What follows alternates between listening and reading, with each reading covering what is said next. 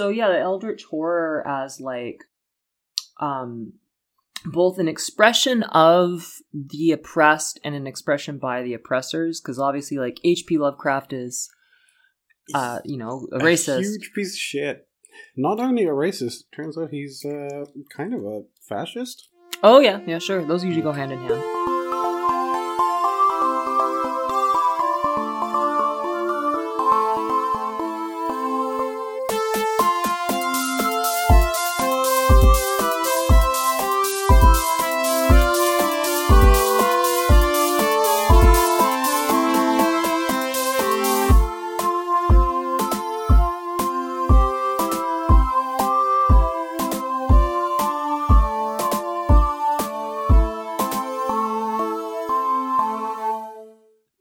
unsurprisingly, but you know, obviously white supremacist. But he got he got weirdly associated. I was watching a video by uh, Chill Goblin, I think it was Actually, i love joe goblin yeah Yeah, on specifically H.P. Lovecraft and some of the stuff that he got super deep into. And it seems like he sort of fell down a weird pipeline where he was on the side of communists to some degree, but more in a fascist approach to it, which is. And a lot of like. and, and assuredly a racist way it's like we need Yeah. communism to impose racism basically pretty much. ethno-communism which is like that's nazis though that's national socialists right like Yeah. because that's like you know like ooh nazis are socialist it's like no they were when you're a nazi yeah okay maybe you're a kind of socialist in the sense that we're going to do social programs for aryans and we're going to fund those social programs by immiserating everybody else that's the problem there. You can't do that. A real socialism that's why it's not real socialism. Real socialism's for everybody. It's social. It's for the people. Nazis only think of aryans as people. Well, not only that, Nazis also like are huge fans of co-opting the the descriptors of the left, Mhm. the language of the left, in order to like invert it, to use it to attract people who are aware of the social problems in their society and think some of the ideas of socialism or left-leaning topics are good but they're afraid to di- like dive super deep into the ideas and then here you go have some nazis going yeah no we're totally socialist just come join us we're gonna fix everything Well, yeah. Well, it's also just like um, talking about like the global elites and like the Jewish thing, right? Like that's a misdirection uh, against criticisms of actual billionaire elites, but like it's also like it's to, to co-opt people's feelings around that and a language around that. You're getting there first. You're licking the donut first before they can touch it kind of thing. You don't have a substantive actual thing there. There is no actual Jewish conspiracy in banking. It's just rich bankers and billionaires. Like it's money, it's capitalism. That's the thing. They're like, no, no, no, no, no, no. Capitalism's good except for Jews in capitalism for some reason. yeah And like that's like they they they get to it first. They lick the donut first, and then they do evil. Yeah, I mean, I think like it's often interesting to me. Like I, I did a little bit of uh, Jewish studies in in high school, funnily enough, because I thought it was a really interesting topic, and I wanted to like explore different religions and and what have you. And it's like so much of their culture seems to be reactive to the fact that they've been oppressed for so much of their Mm, life, so mm. they tend to be slightly more insular as a group, which leads to like them being an easier target for a lot of people because like well you'll see them help each other out in very positive ways but those who are failing and not succeeding they make a great target because it's like well they're succeeding where you're failing. It's because they're stealing it from you. They're st- stealing your success. It's like well no they're just being you know social and helping each other out because if they don't nobody else will. Yeah, and they're seen as the perpetual outsider as a result, right? Everywhere they go, they're this insular community that doesn't fit into like the Christian medieval order around them, that which is like very contextual to the land and peasants and fields and the lords of that. Like Jews are kind of this outside pocket within that, and it's no surprise, not to justify witch trials and inquisitions, No, but like absolutely. no surprise that the church would scapegoat such people Yeah. and that witchcraft is so associated with Jewish traditions and Jewish people. Like it's just you say, oh yeah, that's it, that's the bad thing. Well, I mean, you know, we've seen similar attempts in with with the witchcraft and with like uh, being queer, being gay. Those kinds of things are hunted in a similar, like being any of those marks you to be hunted in a similar way and used as a scapegoat in a similar way.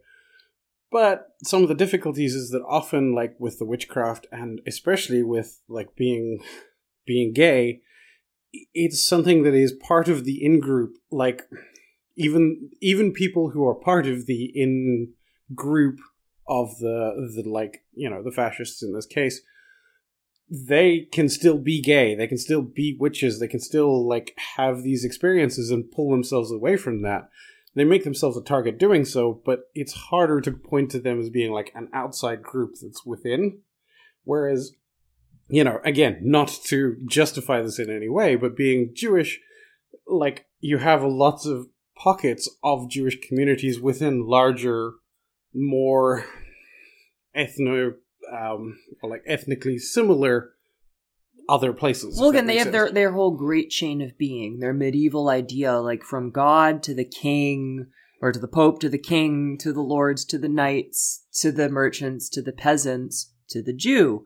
Like, yeah. because Jews are outside of all that. They didn't have the covenant with Christ. They don't take communion. Like, and like there this is a like i think we like like to think of ourselves as like beyond all that and it's like you know a lot has changed in the last couple centuries but like the middle ages weren't that long ago.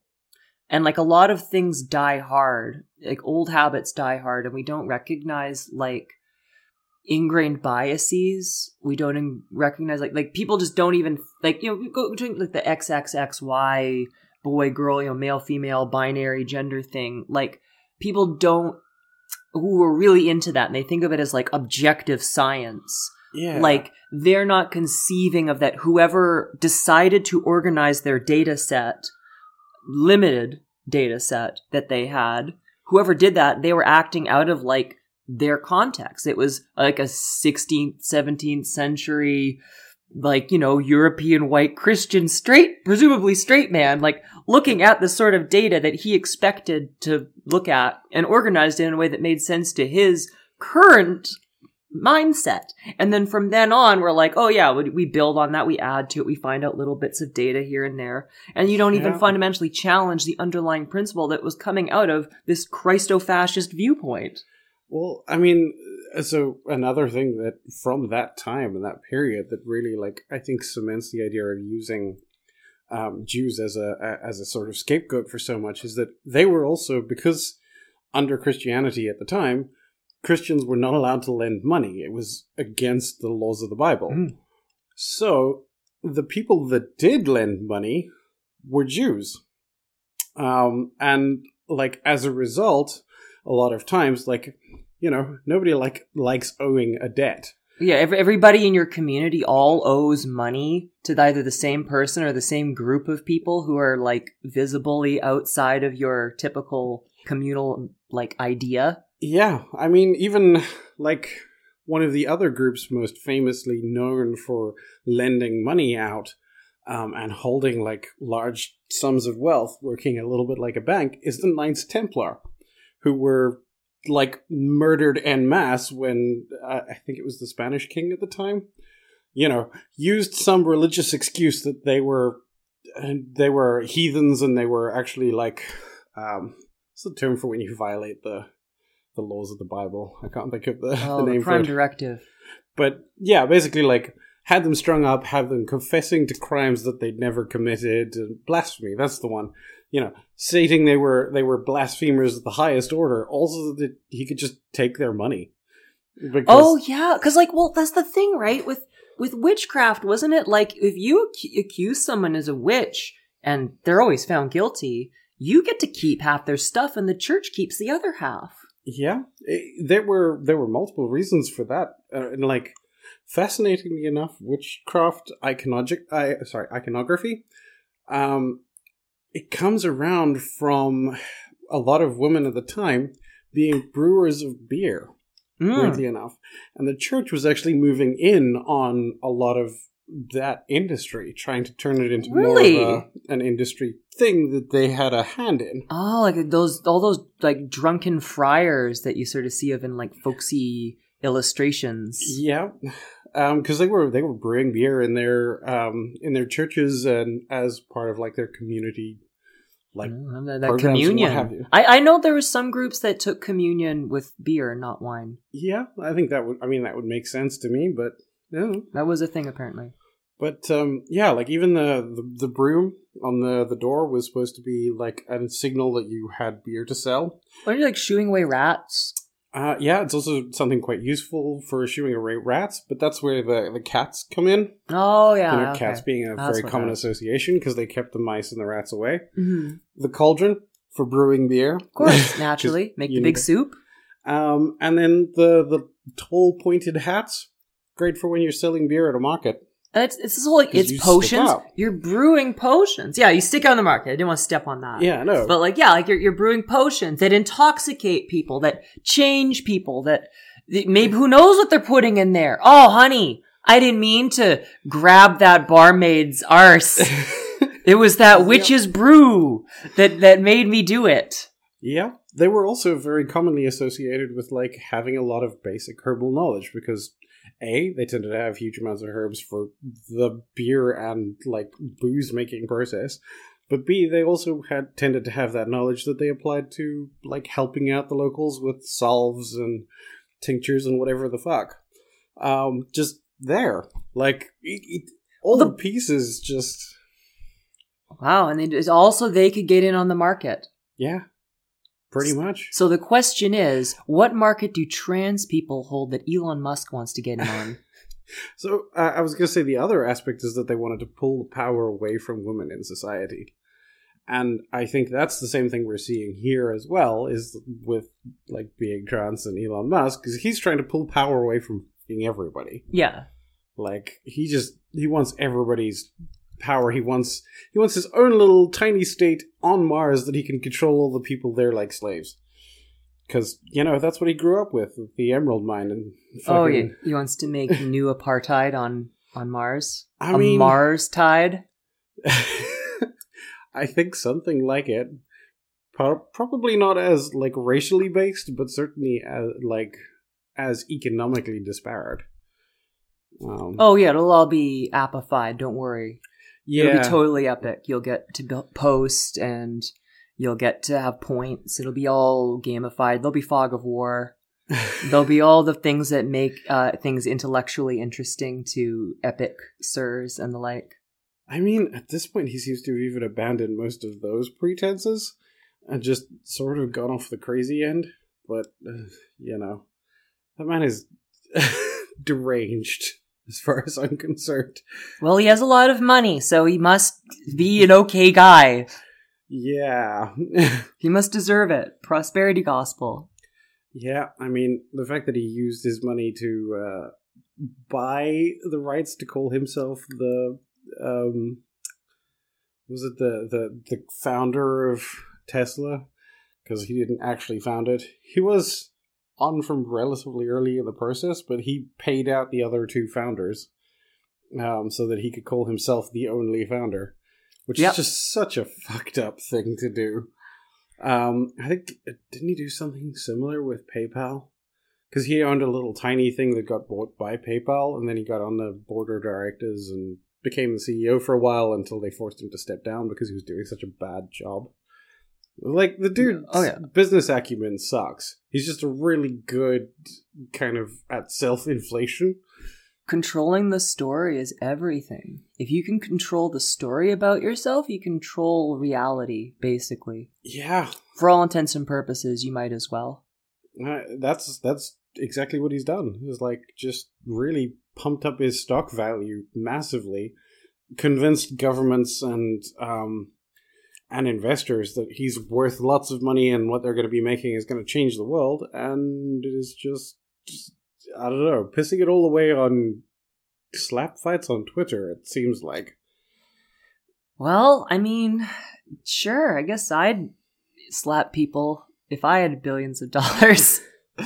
Was also funny just watching him flounder with all of the solved, you know, solved in inverted commas problems with the website, where like Twitter had gone through a number of things to reach the point that it had on censorship and what have you. And he's like, no, no, no, I don't like the censorship. So he comes in and changes it all, and then steadily adds back all of the features that Twitter had gone through to get to the point that they're at now.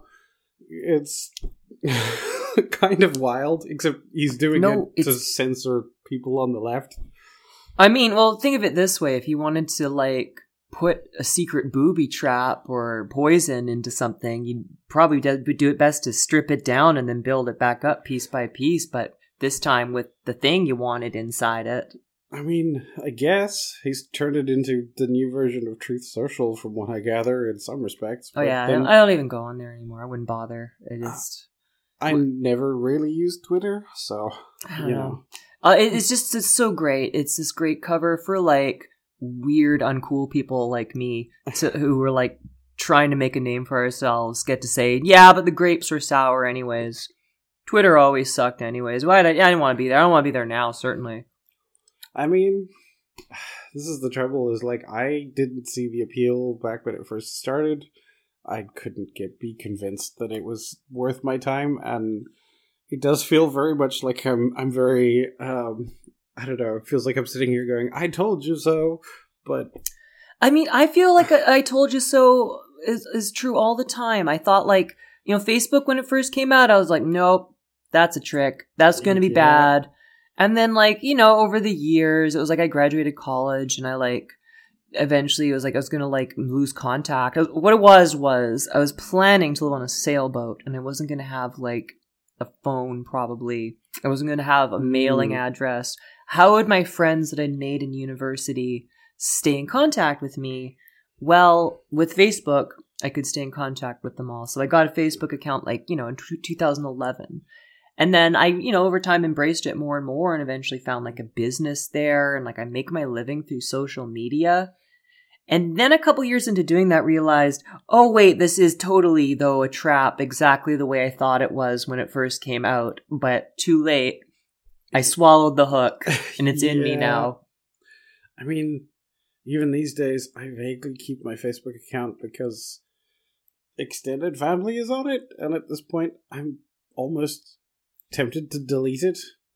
Like, I don't know. I unironically miss MySpace. It was like a I pla- never used it. I, it was it was kind of so I never used GeoCities because I was a little bit too young for it, but um, I gather it had some similarities in that it was sort of just a place you put your vibe. That was sort of what MySpace was to me and a lot of my friends. You just put your vibe up on your page.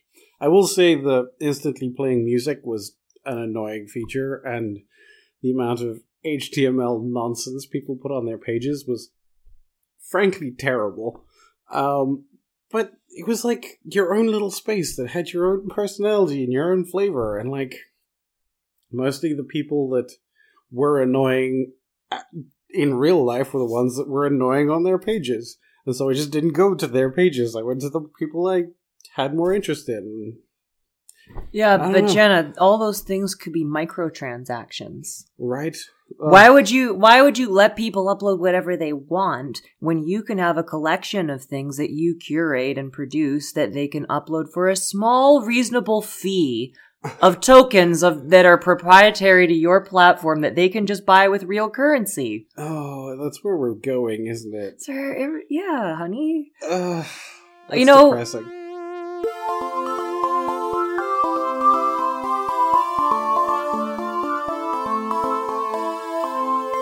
I've been playing Diablo 2 on PlayStation 4. It's great. Oh. In, in like the best, most like trans positive way possible. I am a 10 year old boy again. it is, it's so wonderful. I don't know, like it's bringing me back. Like I wasn't, I was like 13 when Diablo 2 came out, but I first found Yeah. Diablo early in my life and it was like this dark horror, this, this evil, and it like really drew me in and you got to like, oh, I could play as a girl. Oh, I'm playing the, the rogue. Yeah. Oh, interesting. I feel that's giving me some weird feelings there. This first time ever I'm, I'm embodying this person. And it was sort of like, well, my sibling had was always playing already playing the warrior, older sibling. Mhm. And it sort of fits. Oh yes, the big, strong, you know, protector, older sibling. Well, I'll play like the sub secondary sort of role and didn't pick the old black man, uh, the wizard. It wasn't, no, I wasn't into magic. That's what it was. I'm gonna Yeah. go down record. I was not a racist child or an ageist child. It was magicist. I don't, I, I don't like magic. I'm going to say it, which is weird because I'm, a, I guess I'm a witch now, but Mhm. it, you know, I'm st- I got feelings about magic powers. I won't go into, but I went, okay, archery. That is a, that's a noble, honest trade to have. And also, so just so happens to be a, a cute girl in a tight bodysuit with a little ponytail, which is really cute.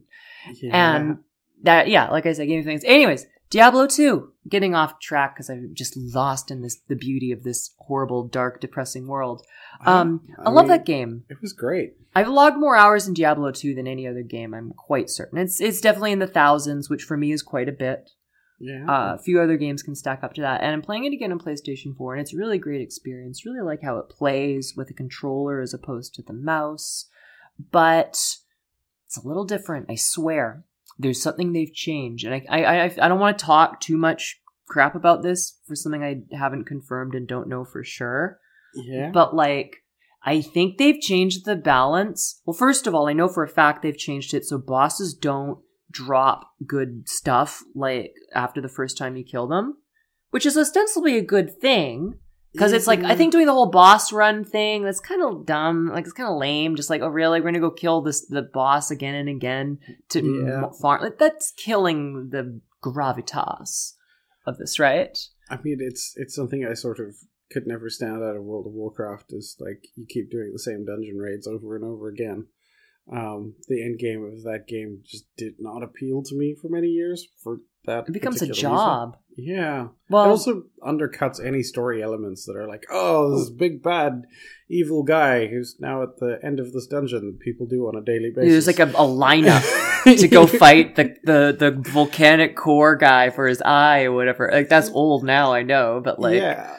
this epic, super epic struggle. There's like a board lineup of, of impatient players jumping and air humping. And like people having planning meetings while they assign managers to manage what everybody's role is for like some of that is yeah, that's pretty cool, but some of that is just a job.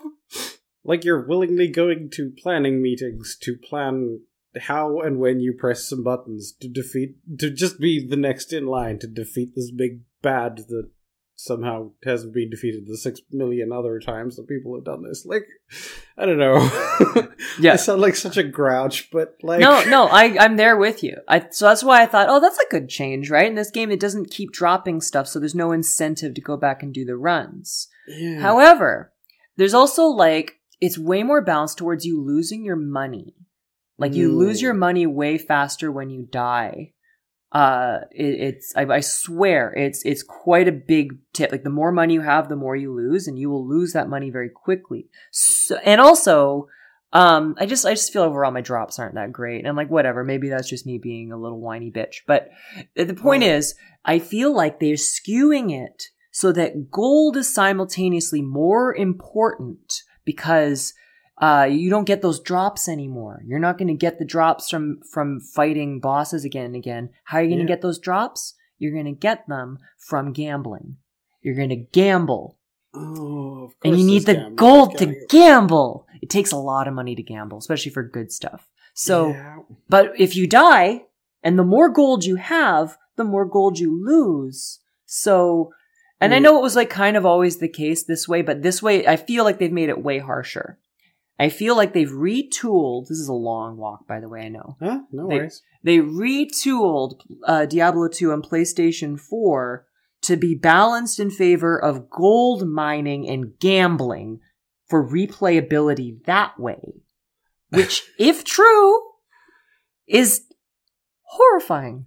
I mean, I don't know if you've seen the the Diablo. Is it Diablo Immortal? I don't remember. That's the, one- mobile one, right? Yeah, the mobile one is like I think somebody worked it out as being like you'd have to spend 575 like years playing constantly to get the top tier stuff without paying for it. So some ridiculous number of like just absolutely bunkers out there numbers for for what you have to grind in this game if you don't want to shell out cash. And it's just like, well, nobody has that kind of time. Literally, nobody lives for over five hundred years. Like, Yeah, it, it's like it's just clearly there to make you spend money. Yeah. And I mean, Activision Blizzard is, uh, yeah, famous at this point for trying to find a million ways to make people spend as much money as possible. Like, the true dark religion. I mean, the new Overwatch champions are just like, oh, the new tank is honestly feels overpowered. Feels overpowered to play. I'm sure he'll be nerfed once the um, he's out of the once he becomes part of the free aspect. But they just want people to pay for him because then you know they get the powerful hero to start with. It's just it's all the same stuff from that company over it, over it, over again. I, ugh, I don't want to give them any money ever, ever again. And I kind of can't wait till they're bought by Microsoft, though that has some problems because Microsoft is starting to like encroach on what fifty percent of the the AAA market at this point. They just own various studios. It's like they are the Disney of video games. Yeah, yeah. It was just Aren't they? Aren't they getting Blizzard? They're buying Blizzard. um thought- yeah. So their their plan is to buy Activision Blizzard, Yeah. the, the whole company. That's wild. Um, in fact, there's there's some good news on that side, which is I believe there's unions at the moment that are using that fragility to get some of their stuff pushed through Oh, because um, there have been problems with sexual like sexual assault allegations and like pay problems and just so many things. So this is the perfect time for them to kick up a storm because if they kick up enough of a storm, then Microsoft won't want to buy the company. oh yeah. It's just, just it's like the, the the Black Death destabilizing feudalism. yeah, I mean, sort of a grim comparison, but yeah, it did give farmers a huge amount of like peasants a huge amount of um, like leverage, and like yeah, I mean, I can't blame them. They want to secure their jobs, knowing that like they're not going to just get turfed out on their ear. Like that seems pretty fucking reasonable to me. I don't know.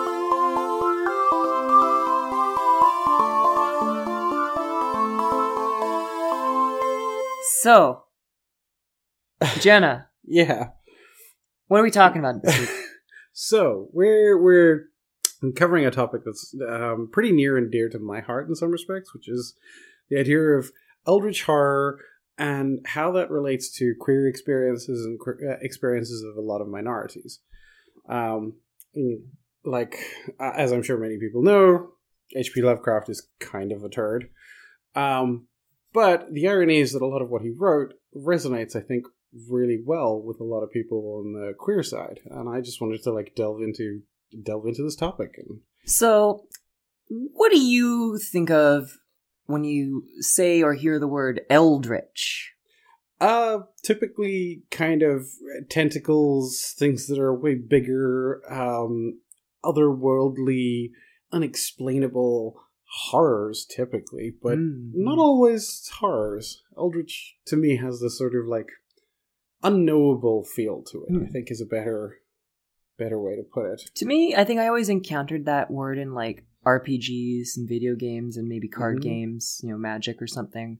And it, to me, it always conjured up like very old, like eld. It's eldritch. Yeah, But it's it's like it's always like oh yeah that's old and and then like maybe kind of spooky. Well, I think you know some of my favorite Eldritch horror features, like creatures or or beings that have existed far before humanity did, and will exist far after we have ceased to be. Um, and like the kind of idea of grappling with these almost super real beings, and the fact that like we are infinitesimal, and not only are we infinitesimal, but there are things that are not infinitesimal that could wipe us out with barely a thought. Um, And do you, does it have to be like a being, or or do you think it there's room in how you conceive of it or your appreciation of it for like just the realization that the universe either does not care about you in the face of big, terrible, destructive things, or is actively hostile to you, it, it is and creates and sends the big horrible destructive things that it might be an entity but it might just be the, the the universe itself on some conceptual level because i think that is what resonates for a lot of queer people I mean, that's that's the beauty of it for me because that is exactly it. Is like, um, you know, I, I I think that really connects. That really resonates with me as well. That just sort of, yeah, the idea that like things are so out of our control, and even even in our sort of like what we know, there are things about our universe that just eclipse us on an incredible scale. And there's something. I don't know. There's something sort of eye opening of looking at the universe vast and filled with things that we will likely never get to to see up close, never get to experience up close. Like my lifetime is a tiny, tiny infinitesimal speck on a truly grandiose scale, and it is I don't know, it's humbling and interesting to to think about those aspects. And like, you know, um especially for me that kind of like tying it to queerness is like the fact that a lot of us do a lot of introspection to understand why we often don't fit in the world around us? Like you know society has a habit of pushing us out and making it very clear. Even when you're trying to follow their rules like especially as a trans person pretending to be a guy for most of my life just didn't work for me. And i always felt alienated and pushed out. And so like i tended to do a lot of personal thought around why that was. It's like you're sleepwalking through life and you can't put your finger on why things don't work. And then you slowly come upon some terrifying hidden knowledge that's scarier than anything you could ever have possibly imagined. And you dare not even think about it or, or talk about it for years and years, but it eats away at you until eventually you can't take it anymore and it comes screaming out of you. And it's a whole new world. Yeah, I mean it it it fundamentally changes how you look at everything around you.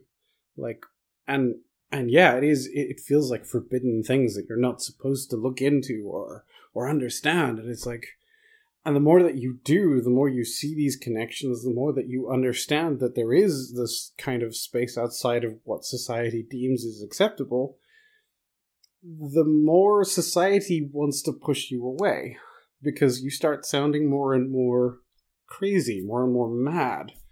Um, even though you have put pieces together that other people haven't, when you try and explain this to them, when you try and show them what's there, they just, you know, like queer people at various points in history have been thrown away in mental asylums for simply expressing the fact that they have seen these things, that they feel these things, and society is like, no, no, no, no, you're just crazy. Not to mention before that, persecuted uh, for witchcrafts or the like, being create you're a social outcast, and then Yeah. eventually a scapegoat as a social outcast. I mean, I always like one of the more depressing things of like mental asylums and what have you is all the women that were locked up for just happening to enjoy sex.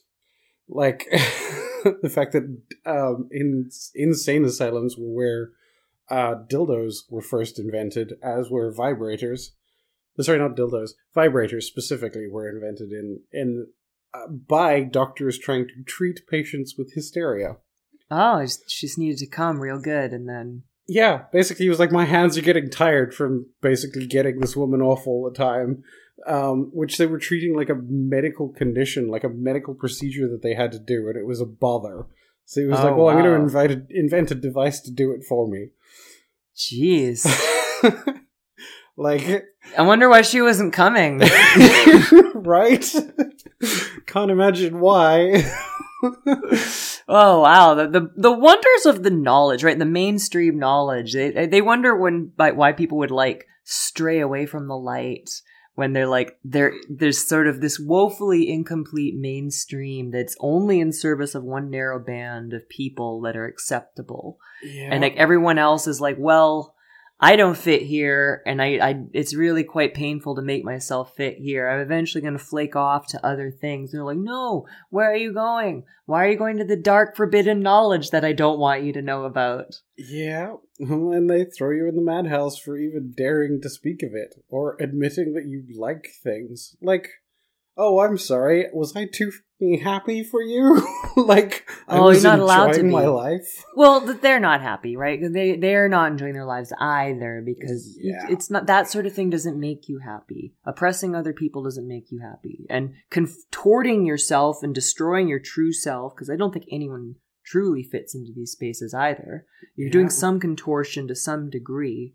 There, you're you're going to be miserable because you're not really expressing yourself, even if that contortion brings you material gain or you know societal eh, accolades or whatever. Right? Somebody people are going to look up to you. You're this respected patriarch in the community or whatever.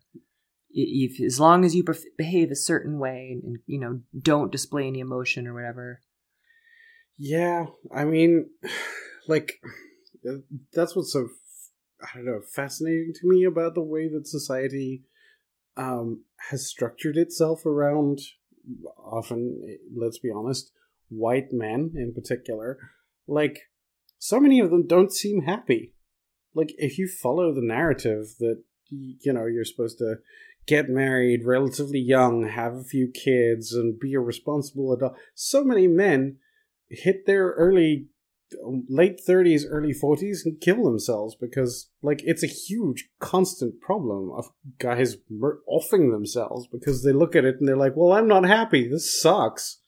And when you keep blaming everyone else for your problems and be like no no no it's the minority's fault. Um eventually when you run out of the ability to believe that lie what are you left with Yeah, well, you keep pushing things harder and harder. They keep trying to squeeze more and more blood out of the stone, and they, they persecute people more and more. And eventually, you don't have anybody left to throw in the volcano.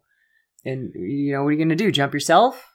right i mean you know eh, as a as a sort of fun analogy as well like eldritch horror is like it feels like we're in a system that eats people it just eats them and swallows them and destroys them as part of it. It feels like a very eldritch being Ev- Everybody treats it as normal. yeah as as not only normal but like the peak of what humanity can be. They're like no no no capitalism is the end. That we've we've solved it. Capitalism is the solution to everything. And he's just like well it's eating people. It's destroying Oh. our planet. It's, it's we're literally seeing like massive global changes of environments brought about by capitalism I think this is tapping into a common uh, eldritch horror uh, theme. I, I was trying to think of other synonyms for eldritch horror. Let's go with eldritch horror theme of Yeah. like the like the word made flesh, an idea coming to fruition in the physical realm, something being manifested that didn't previously exist. And it's like we're creating like this hell on earth by manifesting capitalism more and more and believing in this idea and spreading it. And like uh, uh, capitalist nations would create narratives about like how socialism works by like blockading and like you know excluding uh, socialist nations and socialist efforts within their own nation and be like, no, see, it doesn't work. And they see they can't get along with anybody. And oh, there's all these conflicts everywhere they are. Oh, I wonder why. And oh, then eventually the Soviet Union fell. It's not because they couldn't get anybody to join them and they, they couldn't produce enough because we kept pushing them and, and excluding them. And I mean, it's still like that's one of the the fascinating things to me about like um the, the Cold War and where Russia was because like just before that, just before the Cold War, they were dealing with World War II, and before that, they were uh, overcoming their oppressors and industrialized at a rate that like nobody had ever really seen before. The fact that they were keeping pace with the United States, which had been industrialized for far longer, with like massive capital resources that they'd accrued during both wars by lending arms to other countries. and then also being embedded in the, the whole capitalist world. Yeah. all this trade network that's already built up, all these countries and colonies already being exploited. What did what did the Soviet Union have outside of just their borders? Like you know, they get little places here and there. They get Cuba, Yeah, Korea, North Vietnam for a little bit. Like they they built an entire network that was like honestly pretty impressive. It's it's fascinating to me how much they did. I mean, like you know, I don't want to pretend that there weren't massive problems. Like you know, Stalin was sort of an awful person, um, and had a lot of people murdered. But it's always fascinating to me to have like discussions with people where they're like, "Oh no, no, communism killed killed millions of people," and then like you look at the circumstances that they list for all of these deaths by communism, um, and a lot of them are very just like, "Oh yeah, people died because they didn't have food from the embargo that like our nations put on them." Like, well, Not to can you mention- call that the fault of communism? Well, if We we're want- calling that the fault of communism, then how come all the people who starve under capitalism don't count? Exactly. That's exactly where I was about to go with Yeah. that. It's like, you know, people are starving the world round because of capitalism. Like my my favorite thing is seeing um pictures from like the United States during the pandemic where there was like um there were like issues getting food and goods to various shops and people were taking photos. And then other people were like yeah this is what what uh shopping centers are like in venezuela. It's like that's from like the local whole foods in um like utah or something. It's like you you're just using like photos or or my other favorite is from the great depression like using photos from the great depression to talk about how the soviet union was bad Oh my god. they're like, yeah, look, this is the consequences of, of socialism. It's like, that's the Great Depression. That's, what do you, what? Yeah, that was that was a capitalist. Wh- wh- What, what system was in charge of America? yeah. And I mean, you know, not to mention that, like, Nazi Germany, just before the Nazis took power, was going through the greatest recession they'd ever had. Like, they had, that was part of how the Nazis ended up taking power, is like, because the capitalist system failed people. That's why Yeah. socialism was so popular at the time. because they were like looking for another solution. well, it goes back to like the, the Middle Ages, and it's like always easy to to persecute the outside group. All oh, the person, this outside group that everybody in the community owes money to, and Mhm. now the times are getting bad. Well, it'd be pretty easy and pretty convenient to get everybody riled up and say it's those people that are to blame, and it's they're doing evil things to Well, you know. I, have heard um, I've heard somebody describe fascism as the immune system of capitalism, and that it is like a, a defensive system that will take over when capitalism is under extreme threat. Um, it will take over, and the only times I, I gather, I I need to fact check myself on this one, but I gather the only time that a fascist regime has really peacefully kind of wound down, um, possibly with the exception of the recent Brazilian um, situation, but has been to to go down back to regular old capitalism. And I mean, even there, it's it's still regular old capitalism. But like, in order for a, a, fascist regime to give up control, they either have to be killed off or they give control back to the capitalists. Seems to be the sort of narrative that we've seen before. It's like, oh well, we've done the the work of writing the system back to the way it was, where the capitalists were in charge and all of the minorities were either removed or back to being manual labor. So uh, I guess we can hand the reins back. Problem solved. Like, I'm just picturing um, a uh, Osmosis Jones with a Hitler mustache, voiced by Kanye West. oh no. Oh. yeah.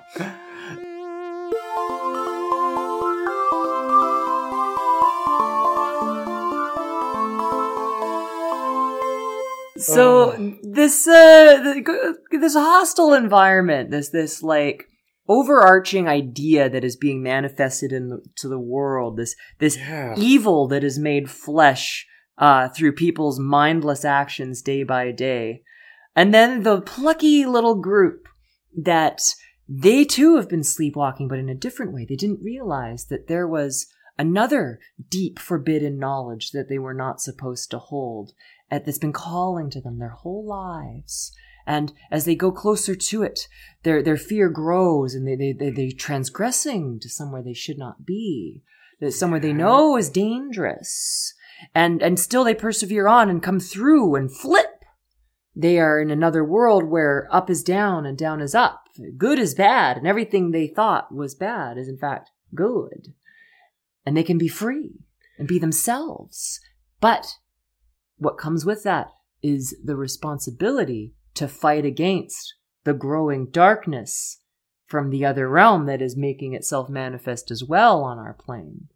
Well, I think not only that, but also like you get touched by the the kind of the fact that you have looked at this stuff, the fact that you you get touched by the the very nature of it, in a way marked in many ways, like you know. Uh, I think a lot of queer people are uh, typically able to spot other queer people without too much difficulty because there's certain things that you just start to pick up on. Even without, they don't have to have rainbows. They don't have to have patches or anything. Like it's a vibe. It's yeah, how you stand. It's how you move. it- it's how you look at all the people around you and how you talk about things. Just there's so much that if you're aware of it, you start to see little pieces, and you start to see that uh, these are people who've like thought about these subjects, that have delved into this stuff, and like started to change their worldview. But it also means that like society uses us as great scapegoats when they know about us. Oftentimes they're far too blind to the fact that we are, unless we are forced to put that information out there. But, you know, they don't want to challenge the narrative. They don't want to they don't want to stop feeding the beast that is our society's like grindhouse and we make great fodder when we've um, marked ourselves as different, shall we say. Oh yeah, it's so easy. The perpetual out group. That group that everybody has a harbored like a, an inlaid distrust of. They don't. They have like a, like a bias in society that they hold that keeps them. You know, it's it's easy to be like, wait, those people. That's the problem. They're they're uh, seducing your children into evil. They're Yes. indoctrinating them into their wicked cult. Yes, officer, those people over there, the ones that look happy. Yeah, the happy bright rainbow people those are the people that are indoctrinating your children into satan Yeah, like, oh, talk about indoctrination and like, talk about holy texts that become like that have real power in the world just by their the words that are in them. It was like, well, pick any religious text. It doesn't even matter if it's if there was even a hint of reality in there. The point is that people treat it like so, and so it gives it power, it gives it control over our very world. We see these effects, and it's like, if that's not eldritch in nature, I I don't know what is.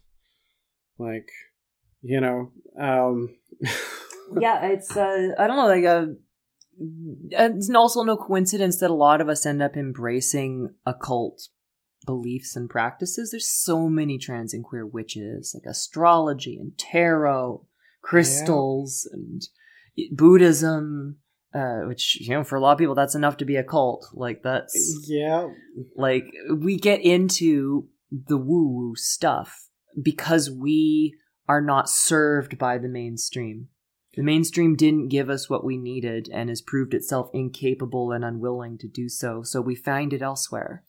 Absolutely. I think like, you know, it's it becomes really important for a lot of us to to make connections um spiritually and in in a lot of these ways, but we are as you say absolutely not served by the narratives that exist presently. Those narratives, those books, those religions treat us like we're like the worst thing. They treat us like absolute like uh, outcasts, as we said. They they treat us like crap. In some cases, they hunt us down. And and literally, you know, it's demonic possession. It's a, Yeah. an aberration from Satan to, to seduce children into evil. Like it's Yeah, like the, the, the, I mean, not to mention like the associations with you know uh, child sexual assault. Like that is the most evil thing that society can conceive of, and I would are, uh, you know, generally agree, rightfully so. It's pretty much the worst thing you could do, and so it's not hard to get people whipped up against it. Yeah, who would wouldn't agree? Who wouldn't agree that we would we would want to fight the ultimate evil, the most baddest thing you can conceive of? You know, harming a child in that way is the most wicked thing you could conceive of a person doing. Who wouldn't want to, you know, rise up against that? And if you paint a group of people as that, well, it becomes pretty easy to get people to rise up against that group of people and maybe take out some aggression they've got pent up because the system isn't serving them either. Absolutely. I think, you know, that that sort of like it so often feels like that narrative of the system not serving people. And like, yeah, you know, using uh th- th- there's something that I've seen about like um everything uh, conservatives accuse the left of is is often an admission of their own guilt.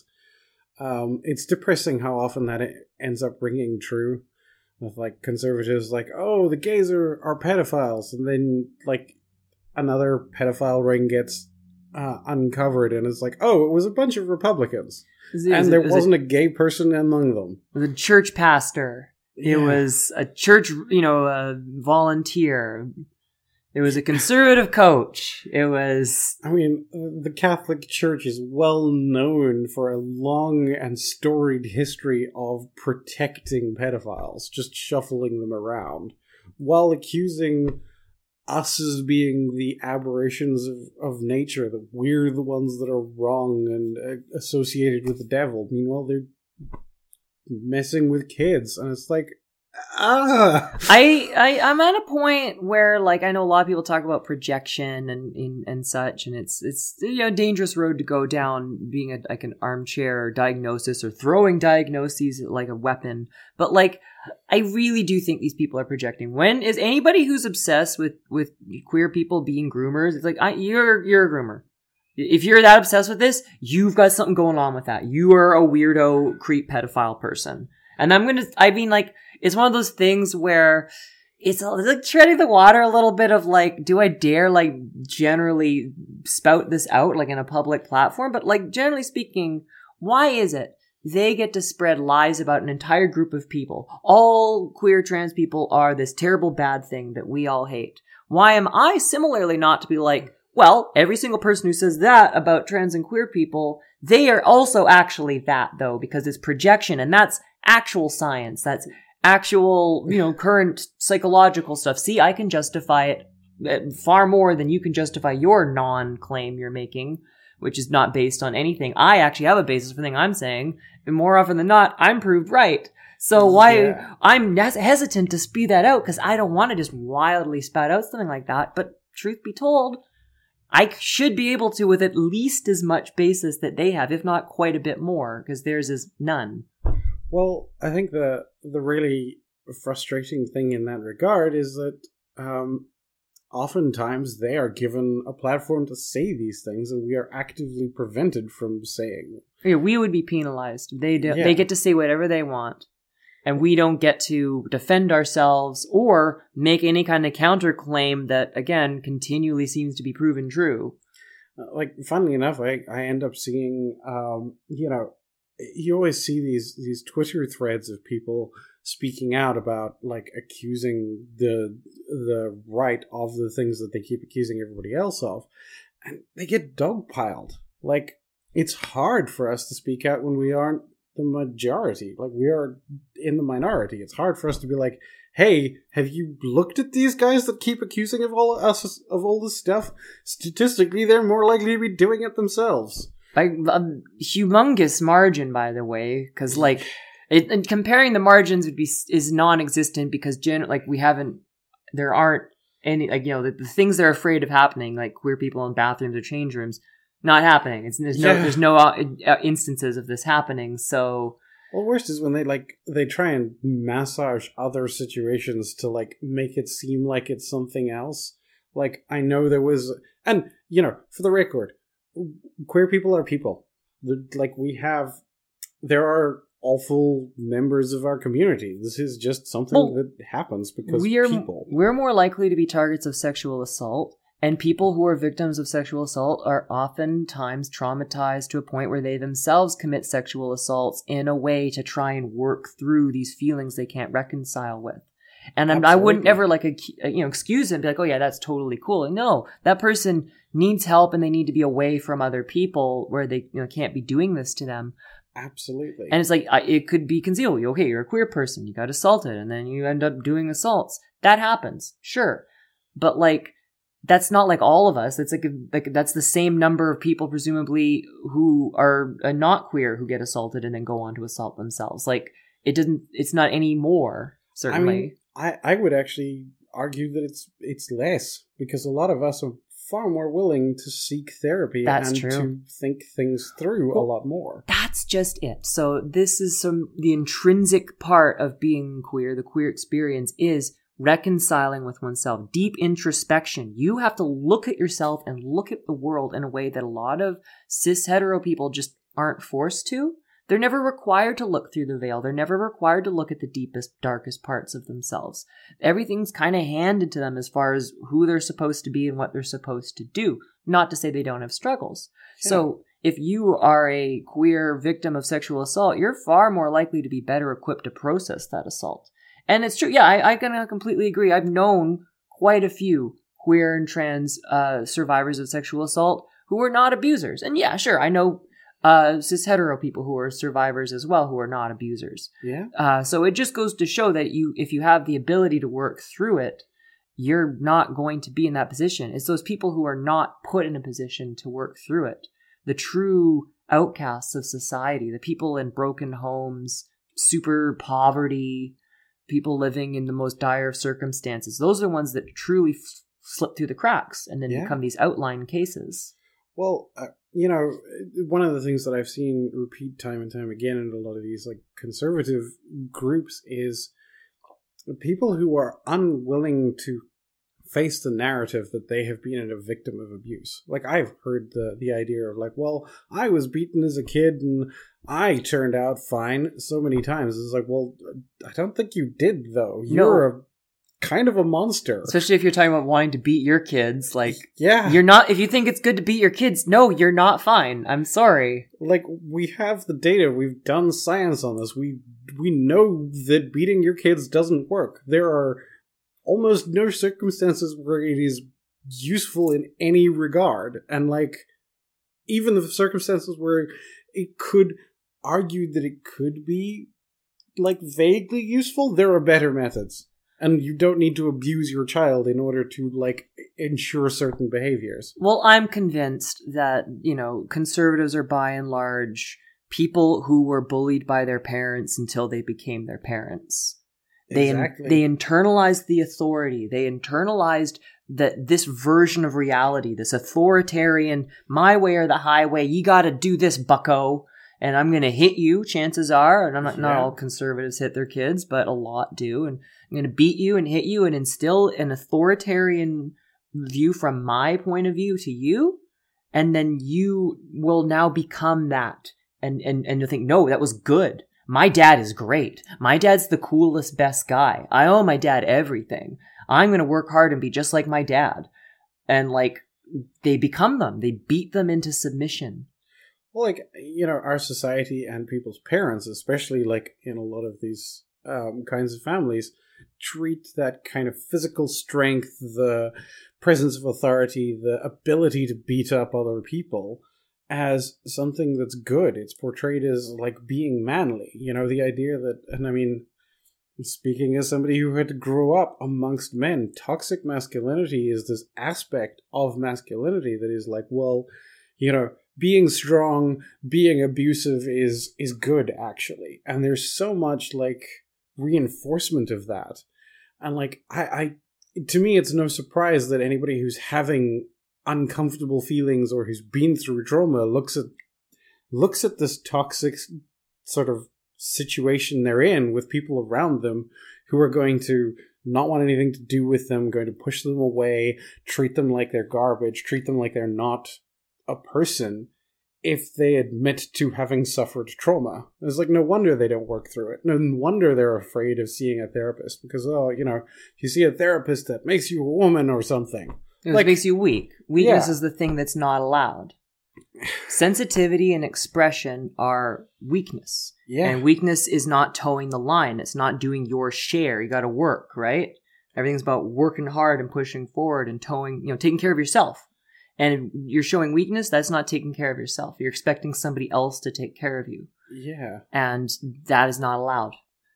Uh, to me, it, there's like some of the most powerful moments. Uh, some of the moments that I felt the most powerful in my life have been helping other people, and like the idea that people shouldn't accept that help because well you know that makes them less manly that makes them weak that makes them more vulnerable it's like well yeah sometimes vulnerability is the point sometimes you have to be vulnerable in order to deal with your stuff You can't always be on top. You're not always going to be at 100%. You're not always going to be on. You're going to break down eventually. You're you got to rest sometime.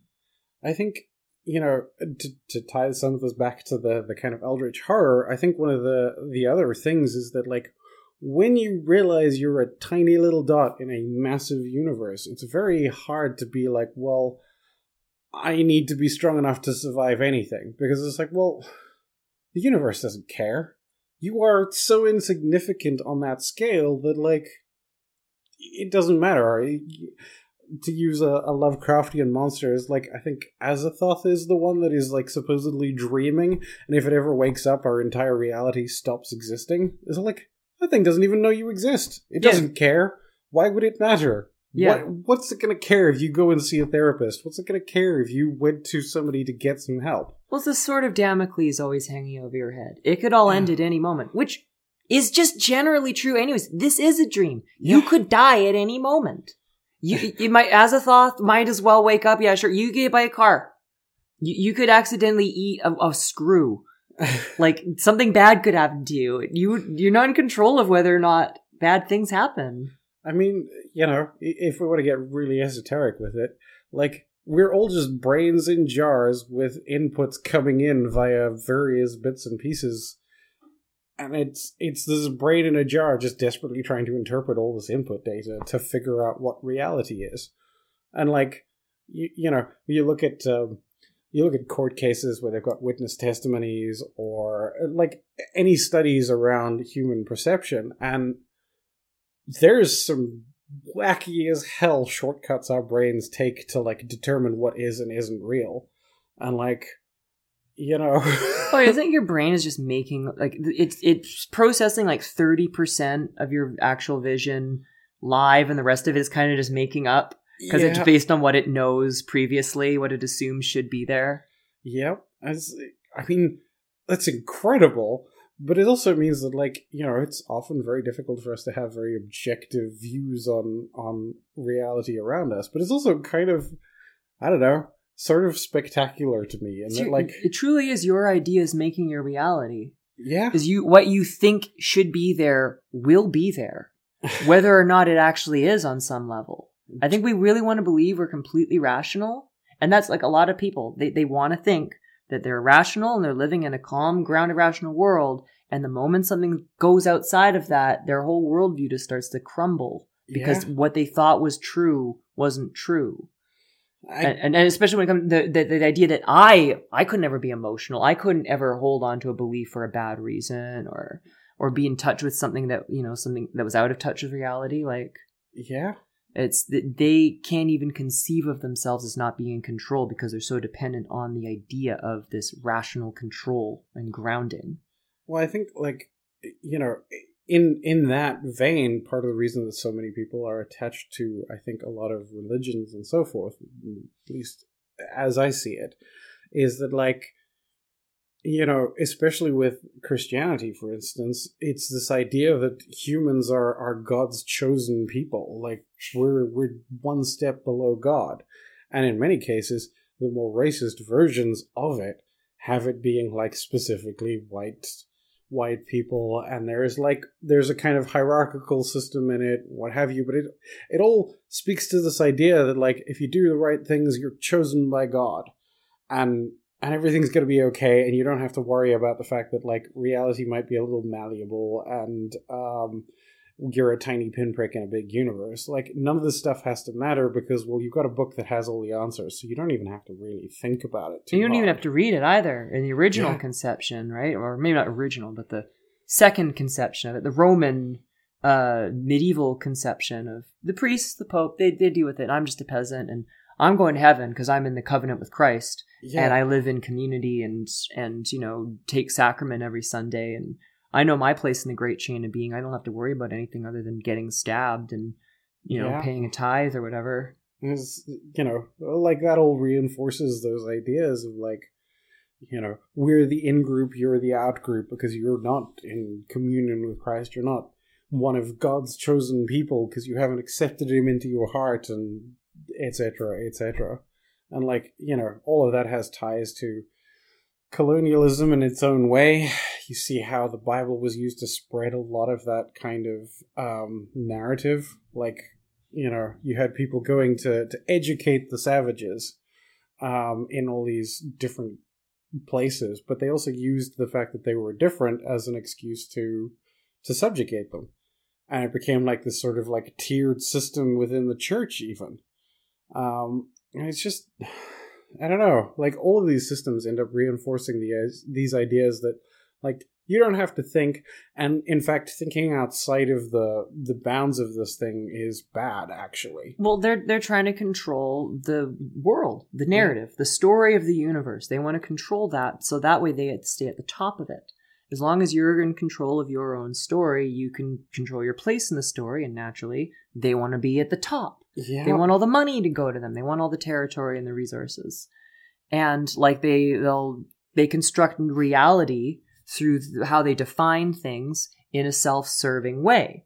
Whoever is going to be the in-group that happens to get all the money, that's going to be defined by who I am, the person making the rules. And whoever it is that I don't like or is kind of a convenient person to target, I can construct the reality to be like, oh, they suck and they're the ones that are the problem and everyone needs to focus on hating them and not pay attention to the fact that I'm actually in control of everything. Yeah.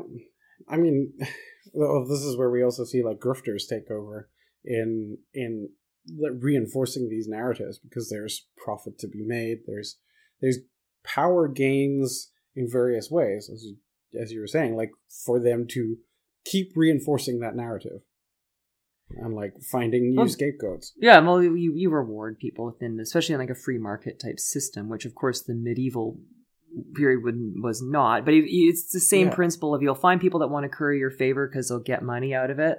There'll be no shortage of people willing to do that, willing to sell out their own kind, even yeah. uh, to make you know say what you want them to say, so that you can construct your narrative.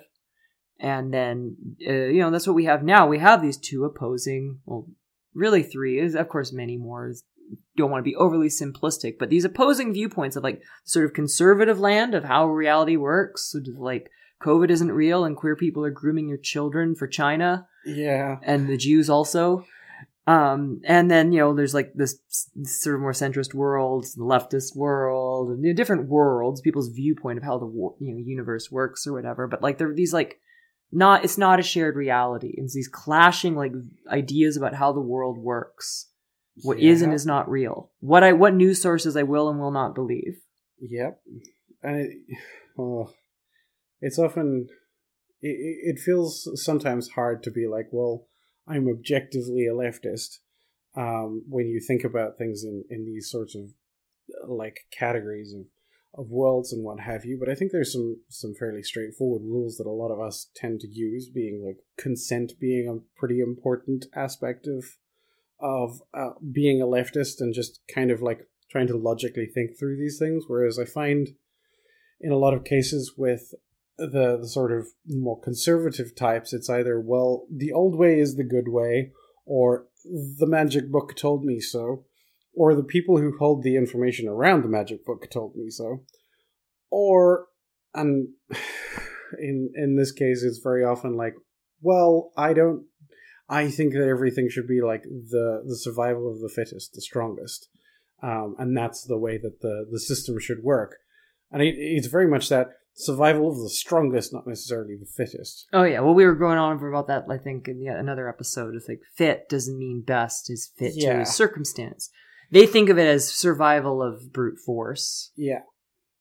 And like I think, you know, a lot of times that underpins without necessarily going through some of the logic of why that might not be correct. It's just like they have made a, a basic assumption, whereas it feels like for a lot of those of us outside of that system, often, and like this is why so many queer people are on the left of things, because like in order to have had these realizations about ourselves, we've had to like undo all of the thinking that society has programmed us. We've had to look outside the bounds of the system at at what feels like you know it, it feels like you're you're just starting to wake up and realize that you're in the tentacles of this massive creature. And you start to like think things through again think things through under the perspective that like maybe this isn't actually the way things are. Maybe things are a little more different. You start to like try and piece things together using logic and understanding of of like what matters to you what what's important to you. And like i think for a lot of us what's important to us is happiness.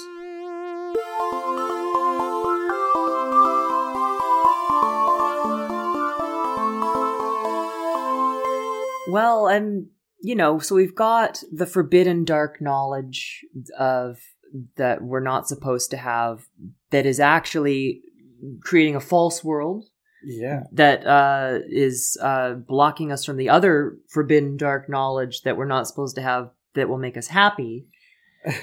Um and and we have uh the creation of a reality that immiserates you know certain people as outcasts and and those outcasts finding their own way uh through this.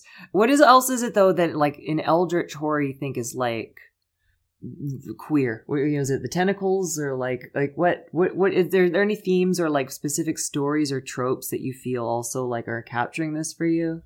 Um, so I think like uh, you know the the idea of of just so obviously there's there's all those like feeling like a fish out of water, feeling like you're in a system that's not designed for you.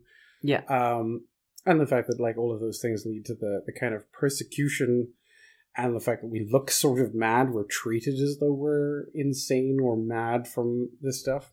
But it also feels like when you try and talk to people about these things, when you try and have conversations with those who don't understand, there's a kind of alienation there.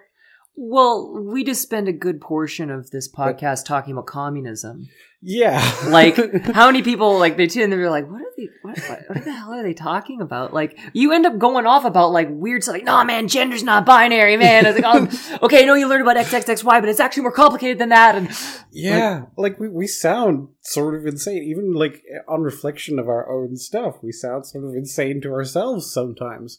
Um, but like, there's logical pieces as to how we got there.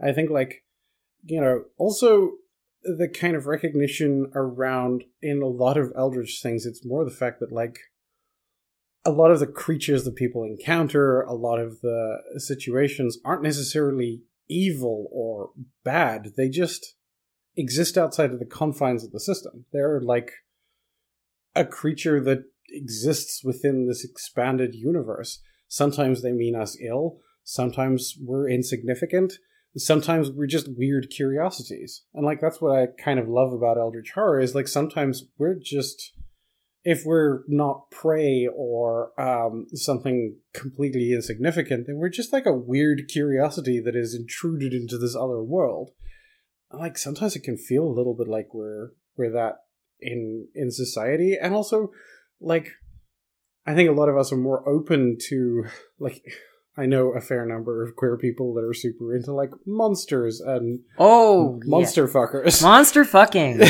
they tried to queer code all the villains. Did not work out the way they thought it would. yeah which you know is a fun kind of connection in my view like you know not to mention all the tentacles and stuff that often crops up in a lot of eldritch stuff Well, it's like it's learning to love the thing you're not supposed to love. yeah one, you're not supposed to love yourself, and queer people have to learn to love ourselves in a sitting that's extra hard. You know, when like in a society that basically tells you not to love yourself, and you have to love yourself about this thing that's like, no, that's evil. That's the bad thing. Don't be that thing. Anything but that. How are you gonna love that? I think like that's that's part of the beauty of it is it's like it's this exploration of of these things that are forbidden knowledge and you're not supposed to know, and you end up finding happiness and joy and I, I don't know an awareness of of all these things that just pieces together in a way that like brings me a lot of joy. It's brought me a lot of joy to see that and to see people in various situations under various conditions with a lot more empathy and awareness because like well they're also sort of a fish out of water. They're also stuck in this system where they're labeled as monsters but they aren't. They're just people. Yeah, I, I think um, there's a lot of like love of of the unlovable. We like often love like the little broken things or little weird. So mm. many trans girls are like spiders or weird snakes and animals Yeah. that other people don't like. Like we, we we are able to see the love and beauty in something that others just you know on a surface level as they just engage with life on the mainstream kind of you know, they don't examine anything deeper or think like, ew, gross, a bug. I'm not supposed to like bugs because I'm a girl. Like, you know, like this kind of like eating up the the what the slop you're fed, the Kool-Aid of cis hetero mindset or whatever. And like um we end up having to like we we love these things because we know what it feels like to not be loved as well, right? We learn to love the unlovable in ourselves, and so we love other monsters around us. Um, um, yeah, I've been thinking just now. I'm, I've been getting all these Magic the Gathering ads on Facebook everywhere. They're Mhm. just pumping out Magic the Gathering sets like nuts. Like just, just like just every week there's a new set, and the new one they got is like it's Phyrexia. Welcome, going back to Phyrexia, everybody. And and there's like I'm noticing a lot of trans girls really into the the horrible mechanized death magic, the the unspeakable fate worse than death as described in the advertisements the, the the binding of flesh and machine and you're you're like indoctrinated into this glory of serving this evil like horrifying nightmare realm. And like a lot of trans girls are into that. And i was kind of seeing it i was like you know society already views you as a monster but here's this sort of great equalizing force that allows everyone to become a quote unquote perfected version of themselves that is itself very monstrous. Yeah. and it's like, if everyone's a monster, no one's a monster. If everyone's perfect, then perfection is whatever. Well, I think you know, on top of the fact that there's the the kind of like power dynamics that you are really attractive when you've been denied it for so much of your life. It's also, um, I I think like you know a lot of trans trans people are transhumanist in this idea of like augmenting and changing our body because it's you know it is for almost all of us a path to being ourselves and expressing ourselves positively in ways that bring us joy and happiness. And the idea of like, you know, grafting yourself to bits of metal to improve your body is kind of kind of cool. Like I know a lot of trans girls who like I want a robot body now. Well, especially if you already like you experience the limits of what a meat body can give you, and it might not be mm. satisfactory. And said meat body is already like demonized by society for being what it is. It was not that far of a step. Be like, yeah, I'll change. Yeah, sure, I'll just change my body in other ways. Then why not? Right? Let's just go for it. Lean into it. It's it, it can be and I mean this is the interesting thing. It can be incredibly freeing to just lean into some of the the kind of I don't know, over the top stereotypes.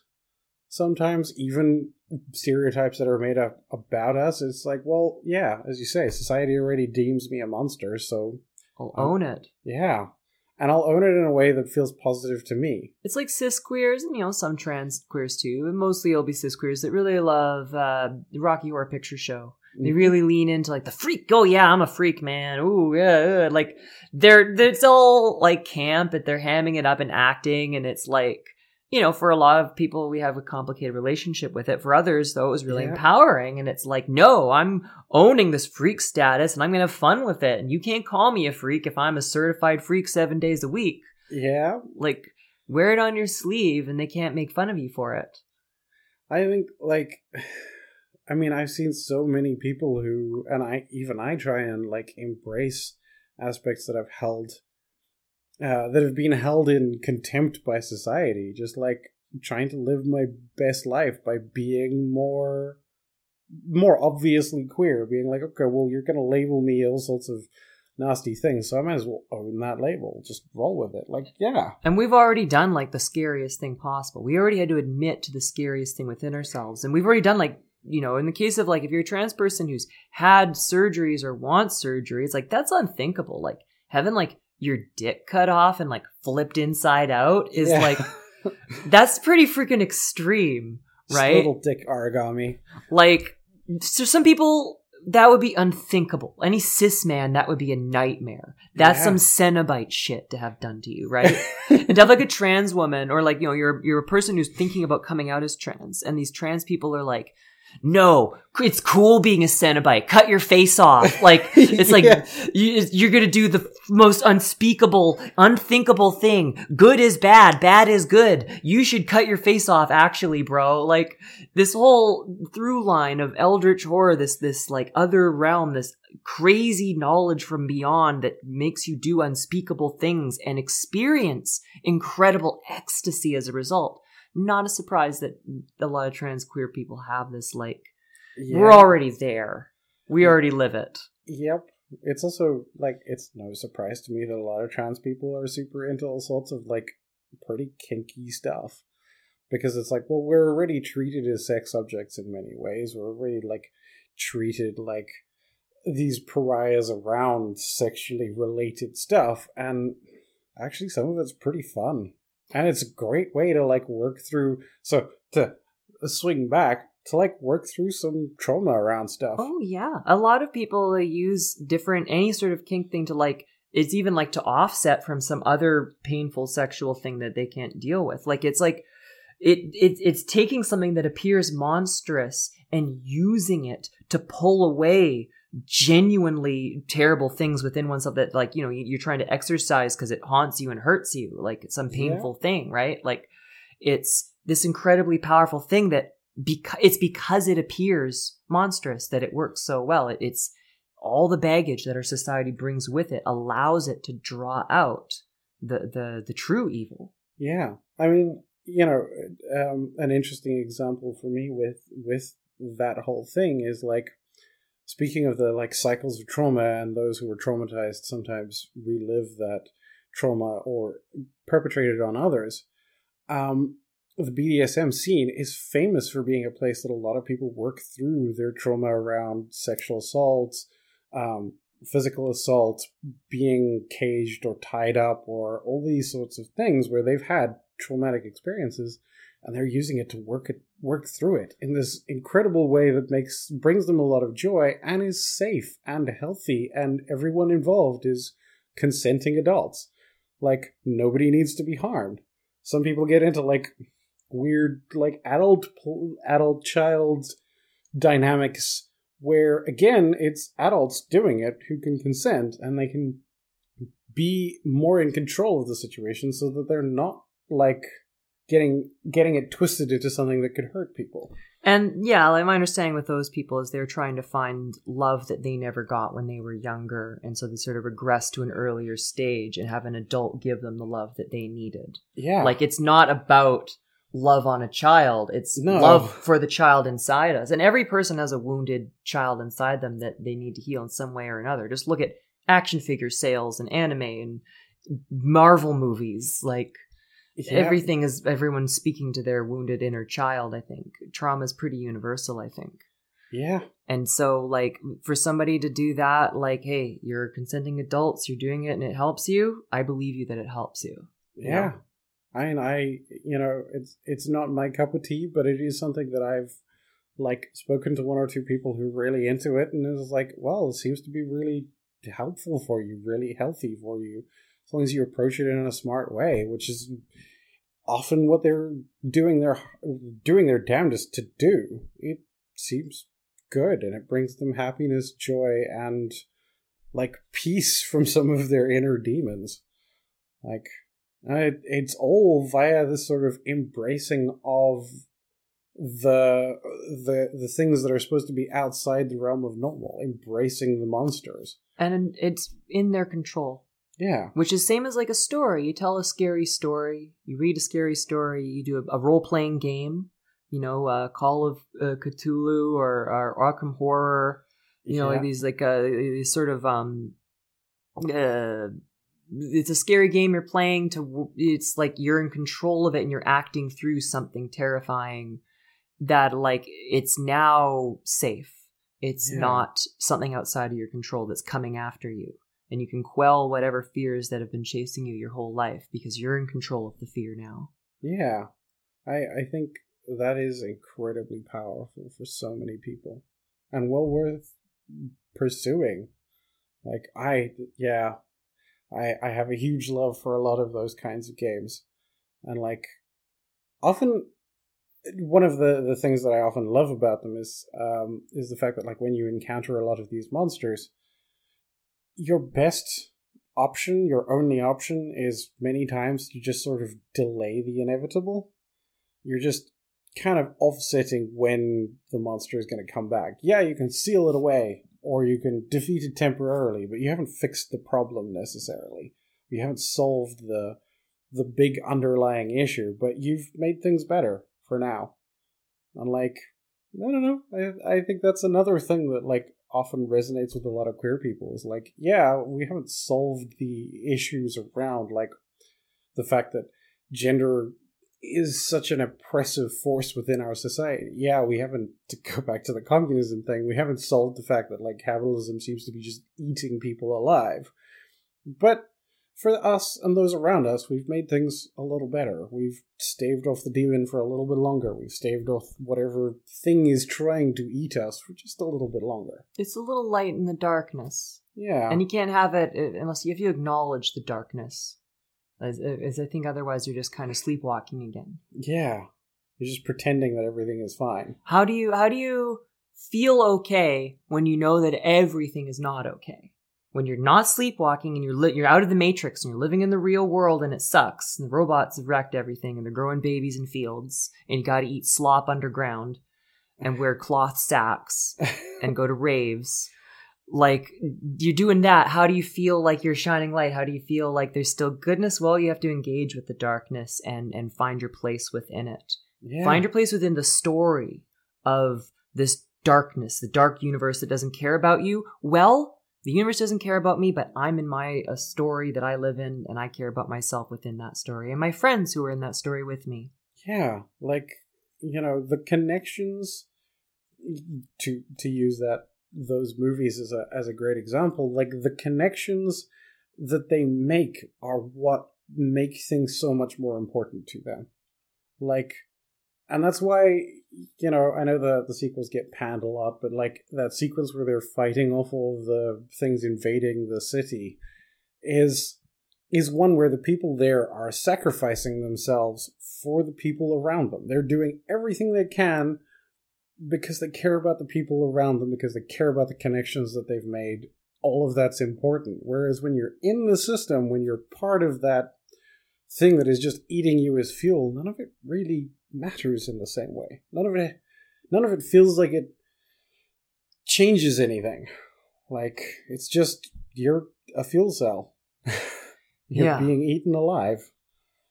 Like and i you know i think as an important point with within that of the, this sort of maintaining worth like okay you're not in the fuel cell you're not in the matrix you're living in the world the real world and you're fighting the good fight chances are you're not going to see the end of that fight there's a very good chance you're going to be in it for the long haul you're going to be seeing the darkness for the duration of your lifetime you're never going to bring the israelites to uh, uh, jerusalem in the holy land Israel. You're never gonna see that. You're you're not you're gonna make it there. Utopia is not for you. Um, and you have to keep the idea of it, yeah. right? Uh, is uh, I can't take credit for this idea. I heard that recently in um, a Matt Christman vlog, I think, and uh, or it was on another podcast that Matt Christman was on. Um, but th- I thought that really struck a chord with me. It's like you can't like you can't work towards a better world assuming you're going to get to see that better world because you won't and you're Yeah. going to be disappointed when you don't and you're going to stop working for it you have to work for it as though you're never going to see it you know i this is reminding me of how when i first transitioned i came out as trans and was you know living as a woman and doing all the, the stuff i did with that i was pretty convinced like my life was basically over That I probably wasn't really gonna have any friends anymore. I was gonna lose everybody I cared about. Never gonna have sex again. Everyone's gonna treat me like garbage. I was ready for that. I was prepared to be a monster for the rest of my life. And then it turns out, maybe, yeah, sure, there are people that see you as a monster, but like, there's a lot of really cool monsters you can be friends with, and they're actually not that bad. Yeah. And it's it's not what they told you it was. honestly, I have so many better friendships, so many better like experiences in my life since I've come out by being around other monsters. It, it's it's a beautiful thing to me to to see that beauty in what society deems ugly and unwanted. And yeah, you know, I I suspect I'm not going to see the the kind of utopia that I'm I'm hoping for in my lifetime. But I want like I want future generations to have that, to have that beautiful utopia. I want to work towards that. You know, so you have your little shining light that you keep growing. Yeah. You keep building it up with more people, more friends, more love. And I think that is the most important aspect is that you don't have to be unhappy on your way there. You don't have to be unhappy to be part of that struggle. You don't have to give up on on happiness or joy. You just take some time in between things, like work on being happy. Do what works Yeah. for you. You know? have to find that balance of like your own personal world and well being and Yeah. and working for your community and for the world. Uh it and it's it's very difficult, of course. Like, you know, finding the right amount of selfish versus the right amount of altruism. Yeah. And ultimately, like I think in a functioning society and a good, truly healthy community, those two things are not separate. Those two things are actually the same thing, but we're not there. No, we're not there and like making the making those choices can feel really hard. But sometimes they are the same thing. Like finding happiness can also be part of like making an effort to stop like making an effort to improve the world around you. Sometimes you do it just by like making the lives of the people around you better. And they do the same for you in return. Like Mhm. that's socialism. you Oh. know. Well, I mean, that's just it. So uh, we talked a whole lot about socialism and communism in this podcast that's about eldritch horror, but that is like the forbidden knowledge. That Yeah. is the dark idea that I think a lot of queer people end up going to because of the system that doesn't serve them, the darkness that is, you know, encroached and, and, and, and controls the whole world now. Yeah, I mean, I, I, I don't want to pretend like you know I, I believe in some sort of perfect utopia under communism or something, but like, I think it's a it's a system that's based on mutually helping each other and caring about each other, and I think that is like really important, especially when you're part of a group that is pushed out by society that doesn't have society's aid even especially when that society is like built on exploiting people and making their lives worse. Yeah, like you know, it's it's a matter of like we're never going to see whatever the future holds. We're only going to live for our time on Earth, but in our time on Earth, maybe we want to move in a direction that's taking care of our Yeah. people. Like we want to make sure that people are taken care of in the face of like climate change and automation and this massively evolving technology that we've got happening. That like there's no guarantees under the current system that anyone's going to be taken care of. There's there's no plan in place to stop climate change or, or even mitigate the effects for the people that are going to be completely wiped out by it, or let alone all the other people that are whose lives are going to change. Like we're not doing anything, and somebody needs to step up to the plate. Someone is. It doesn't seem like private corporations are doing that. They don't. They seem just only to be trying to enrich themselves. Everything they do ends up being a trick Yeah. and it and so it's no wonder that so many people end up being like well let, let's give the, the socialism a crack at it. All these countries that have what you would call a socialist uh, policy are doing pretty good actually. They're doing a whole lot better. Yeah. and so maybe we need to have more of that and less of this this whole let billionaires do whatever they want thing. Like Well, it's not that surprising. I think it also speaks to like what is the goal of the different systems, and like socialism's goal is making people's lives better. It's for the people. It's Yeah. for the community. It's pe- and whereas capitalism serves an outside force, another power, a higher power, money. It serves the algorithm of whatever makes more profit, makes more profit and continues to exist to make more profit. Yeah. And it doesn't care about you or me. It doesn't care about human flourishing. That, if it happens, is a byproduct. And capitalists will say, oh yeah, that's the byproduct. And it's dependent on that. No, it's not. We've repeatedly seen from history it's not actually dependent upon whether or not it makes people's lives better. It's entirely just, does it make money? It may or may not make people's lives better. Maybe it makes their lives a whole lot worse, but you already made your money and then you got out that is a success. That's a win in capitalism's book. And you could replicate that again and again, regardless of how many lives you ruin. Yeah. I, you know, I think like just to sort of tie it all back again to that like forbidden knowledge and being the monster and like I think you know we just being even just being queer, being aware of yourself and your surroundings is in its own way a, a strange kind of like fighting that system, working on being more social, working on like building a society. Like if you engage with queer spaces and queer people in a way that like makes tries to make their lives better you're you're like actively working against those systems by des- by design because you're not part of that in group you're not part of the group that's building that thing up. And so it's very easy for you to like look at these other systems and be like well these seem way better. Why don't we just do this Well, the wild thing is, other people are living in another story because, of course, there's that whole other group of people. They're living in the story that queer people are actually part of the system. We're being pushed by big tech. We're being pushed by the deep state, uh, global homo, to to indoctrinate children and push people into the brave, you know, the, the the new world order where everybody lives in a pod and eats bugs and is, you know, a drag queen or whatever. Like. I'm not. I'm not even joking. Like that, and like this is the view they live in. They live in another reality. They see the they. We got to get the they live glasses on them or something because like they are not seeing things. They're seeing something wacky. And and once more, they're convinced they've got the they live glasses, and they're trying to make other people put them on.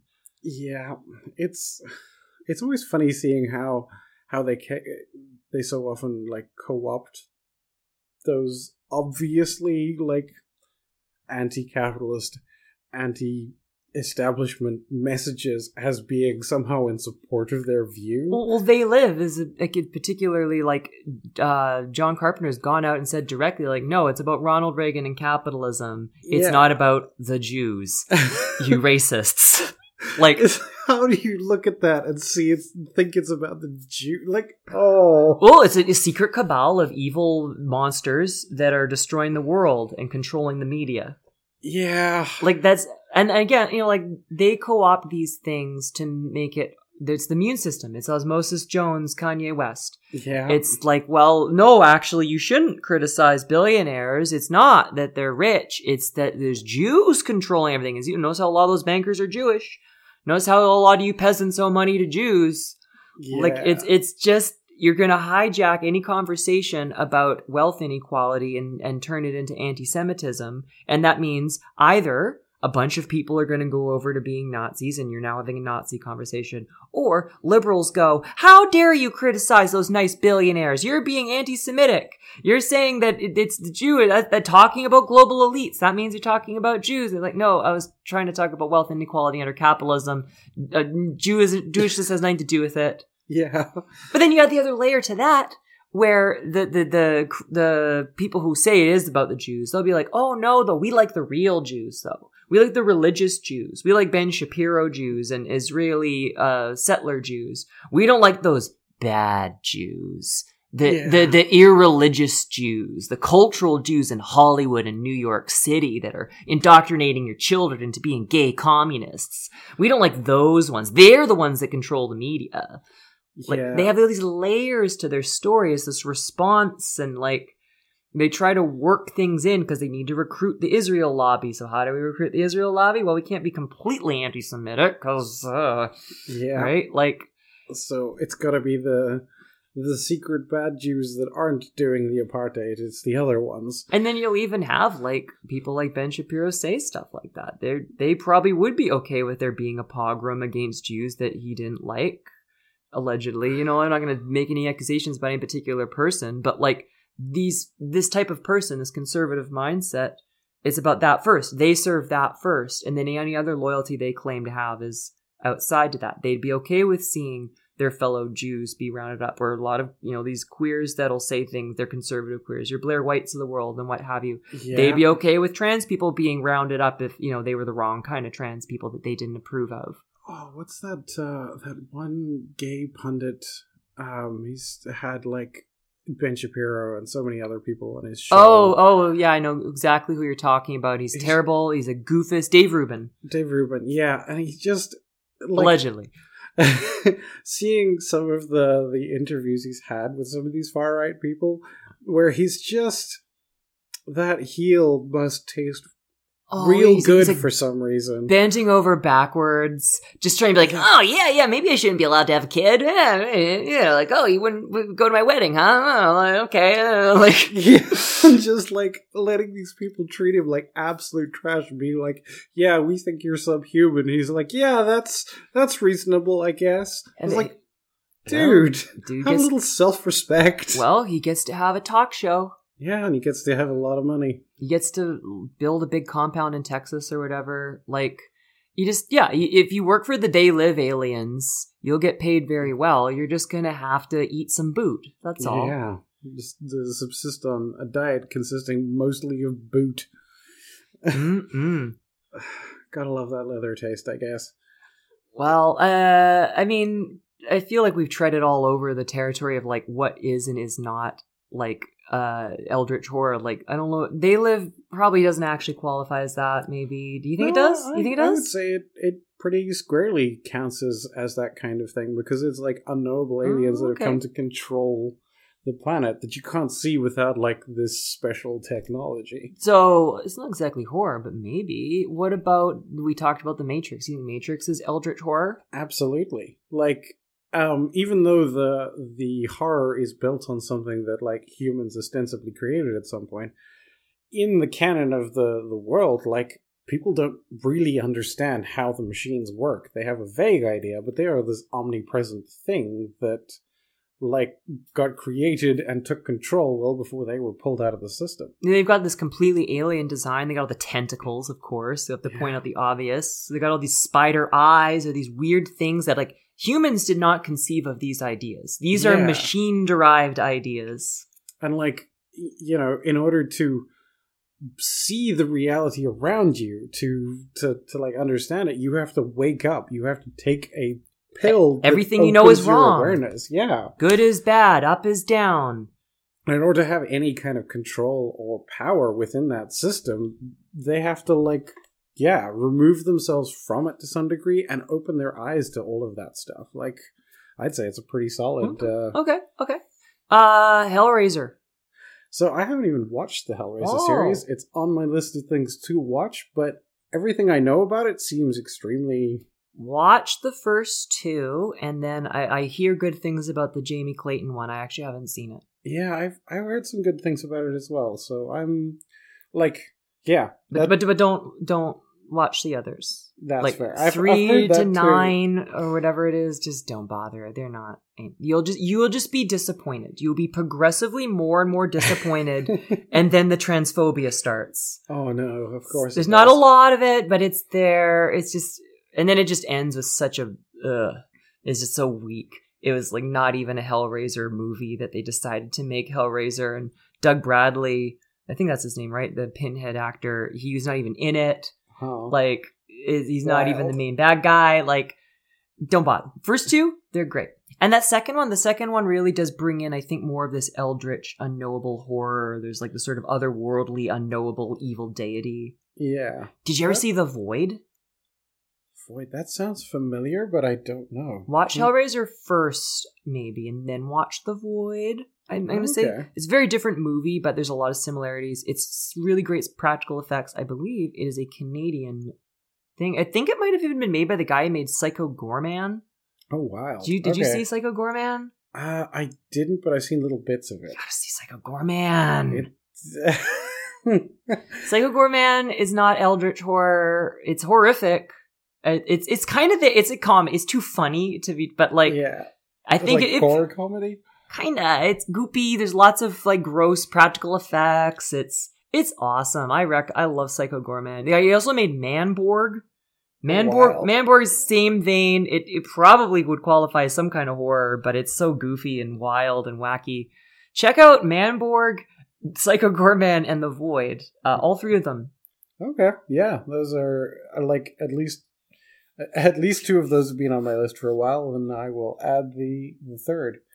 Yeah, like I'm trying to think, like obviously the ones that we've covered, but there's there's so many things that have just like even just a hint of of eldritch horror to them. I think a lot of narratives that deal with like the unknown and the the things that we can't necessarily compre- comprehend are it's everywhere. Like it's had effects throughout things, and like you know, it's unfortunate to hear there's transphobia that appears in the um in the later Hellraiser series. Oh yeah, because his name like, with Dad Doug or not? Uh, what's his name? Who wrote Hellbound Heart? Uh, who's the author who did that? Um, Hmm. I'm blanking on his name. I I'm just so bad with names. Like I know it. It's you know same. I struggle with names. all the whatever. time. Um, that guy, he's a big queermo. He's how could he not be? He wrote the BDSM torture horror story. Like he, he's that was that's what it's about. Like yeah, so, he, he's not about that. Yeah. No, I mean, I Oh, he- did you ever see Nightbreed? no. Nightbreed was written by him also, and I might have been directed by him too. I'm blanking on whether or not Nightbreed Okay. is so gay. Nightbreed's the gayest horror story, and it's like it's about a guy becoming like a weird gay vampire, but he's not a vampire, and he's like this. He's somewhere in Alberta, somewhere out in you know buttfuck middle of nowhere, Alberta. There's a secret monster city underground where you can go be a gay monster if you transition. that sounds. And then rednecks are gonna come and shoot it though. Like I- it's the gayest. that's that's a eerily eerily real. Like Oh, I know, right? Yeah, that Uh, just especially like the location. It's like some like there's a lot of like biker bar kind of vibe, a lot of like redneck Yeah. country bar stuff going on. Like, oh man, oh to be some some poor. Um, you know, little queer boy out in you know freaking Calgary. I know, like Calgary in the '80s, Calgary in Oh. the '60s, like whenever he would have grown up. Oh, that's brutal. Yeah, like uh, talk about alienation. Yeah, I can't even, you know, not, I don't know if we can really even comprehend that level. As we, I don't know about you, but I grew up somewhere way less desolate. I'd say. Yeah, I, I I grew up in a fairly populous area and like a fairly populous town with some very progressive views overall. Like it as weird as that sounds, given it was South Africa and the extreme racism, but like weirdly enough, pretty good on the the homophobia and transphobia. It's like top top five places for queer people to visit. I know a lot of queers from South Africa, Yeah. and and you know also like I think again like being queer, being a monster has a way of making us befriend other monsters. So we tend to become intersectional. Not always, not a guarantee. You got your Dave Rubins, you got your Quislings, but Yeah. like there's you know uh, more likely you're going to be like seeing common cause with other struggles and be like hey the way they treat the, the black workers here is kind of not good You know, Yeah. like it, it changes your viewpoint you're not seeing things the same way even if you don't realize it right you're not your egg hasn't cracked you're not out you don't understand who you are you're still seeing things a little differently I mean, that was that was a lot of my journey. At one point, I used to think like at one point I was a staunch capitalist that um like didn't realize any of the stuff. Like I oh. Uh, I'm glad to think that I, I didn't hold particularly many racist viewpoints because most of them sounded pretty awful. But you know that doesn't mean that there weren't still some in there. Oh, it's yeah, taken we- me time to like that gets ingrained in us but I think it helped being queer under those circumstances even before I realized it. You know, I always wanted to. That was that was that was the weird thing. I always wanted to be around queer people. Most of my friendship friendship circle was gay. Like, there were so many signs for me that in hindsight are just like, yeah, it's it's no surprise that I turned out to be trans. Like, Well, I, I mean, like, it's no surprise we turned out to be trans because I feel kind of the same way. But everybody assumed I was gay growing up. But the thing is, they weren't talking about trans stuff. So when you talk about gay stuff to a trans person, often it doesn't help. It's like I know a lot of trans people do live their lives as you know they come out as gay and live that way and then transition. yeah, A lot of us don't. And I, for me, and I think others I've talked to, it's like I'm. I don't. What you're describing isn't interesting. I'm not interested in a guy, you know, dick on dick. Not yeah, not interested in what the you know you describe as gay. So I guess I'm just miserable, and I'll just live secretly miserable because I can't. I don't have the language to describe the feelings that I'm having, which seem forbidden to me, even though I live in a very gay positive environment. I was I was relatively lucky in that like a lot of people didn't really question my sexuality all that much. Um, but because I had a lot of gay friends, it was just like it was I don't know. It was really it was nice in some ways, but also very confusing because it it felt like I was just a really good ally, if that makes sense. And I always just liked hanging around queer people, but I didn't have the words to understand that the kind of queer that I was wasn't the same as a lot of the people in my friendship circle. Um, yeah, weird sort of the history, but yeah.